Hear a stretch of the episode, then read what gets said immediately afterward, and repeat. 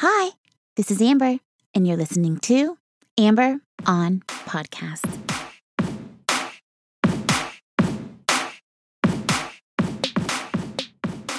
Hi, hi, hi. Hello, and welcome to episode number 164 of Amber on Podcasts. I am your host, Amber Camille Ligon, and this podcast, it's all about doing more good for you and more good for more people. Thank you so much for joining me. The purpose of this show is to give you the best information to help you live your best life because you deserve it. There are so many wonderful and helpful podcasts out there. And on this show, I bring you the best of the best so you can spend less time searching and more time enjoying your life. Podcasts saved my life when I was at my rock bottom, which is what inspired me to create this show.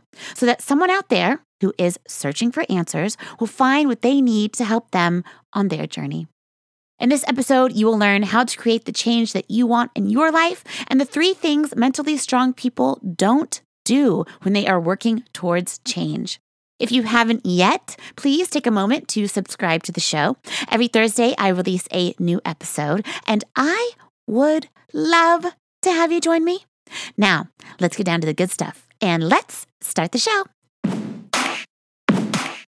I am a big fan of Amy Morin. That's Amy Morin, M O R I N. She is a psychotherapist and author.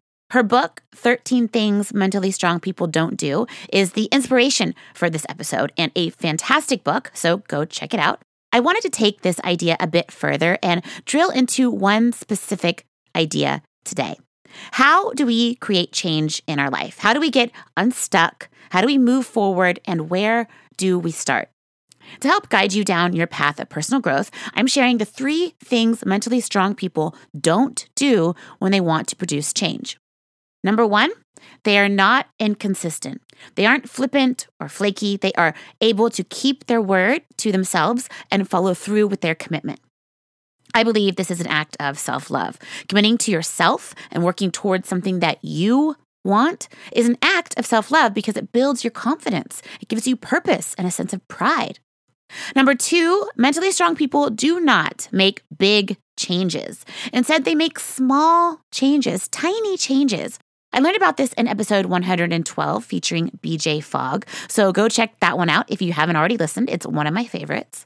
Science proves that the best way for us to create new habits is by making small changes that we are guaranteed to be successful at, instead of big changes that are so daunting and intimidating that we never even get started. If you want to start working out, for example, try five to 10 minutes per day and build from there. If you want to write a book, start with 100 words per day and build from there. Consistency plus tiny habits are what set you up for success. And make it small, like hilariously small. The point is for you to succeed so you feel good and want to return to the action again because it made you feel good the last time. This is key. Number three, mentally strong people do not let ants rule their life. Ants stand for automatic negative thoughts, and we all have them all the time. Ants are the voice in your head that tell you you aren't good enough, that you're too fat or too skinny, you're not smart or talented or rich enough. These ants are liars, and they will strip away your dreams and kill your confidence if you let them run wild. I believe the most important thing you can do to reach your goals and live your dream life is to learn to love yourself. You have to believe that you are capable of change before any change can take place. It's hard, it's challenging. Most people go through life believing that they are not good enough, and that is absolutely not true. But loving yourself is hard work. I'm not going to lie. Learning to love and accept yourself is a lifelong journey. It isn't over until you die, but it also comes with the biggest payoff life has to offer. When you think about it, you know and admire people who love themselves. You feel their energy, they inspire you, they uplift you. The goal of life is to practice self love all the time, or at least get as close as we can. This starts with being aware of your automatic negative thoughts and killing those ants as soon as they arise. Instead, change the thought. Think about something else and plan ahead for the thing that you're going to think about. Think of your sweet dog or your favorite song or your favorite movie. The goal here is to have a plan in mind so it's easier for you to kill those ants when the time comes. Even better if you can replace the ants with positive thoughts and give yourself a compliment. We don't compliment ourselves nearly as much as we compliment others.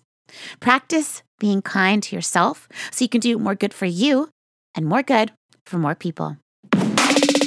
Thank you, thank you, thank you, thank you so much for listening. Now you know why consistency, tiny habits, and self love are key to making change in your life and how to get started today.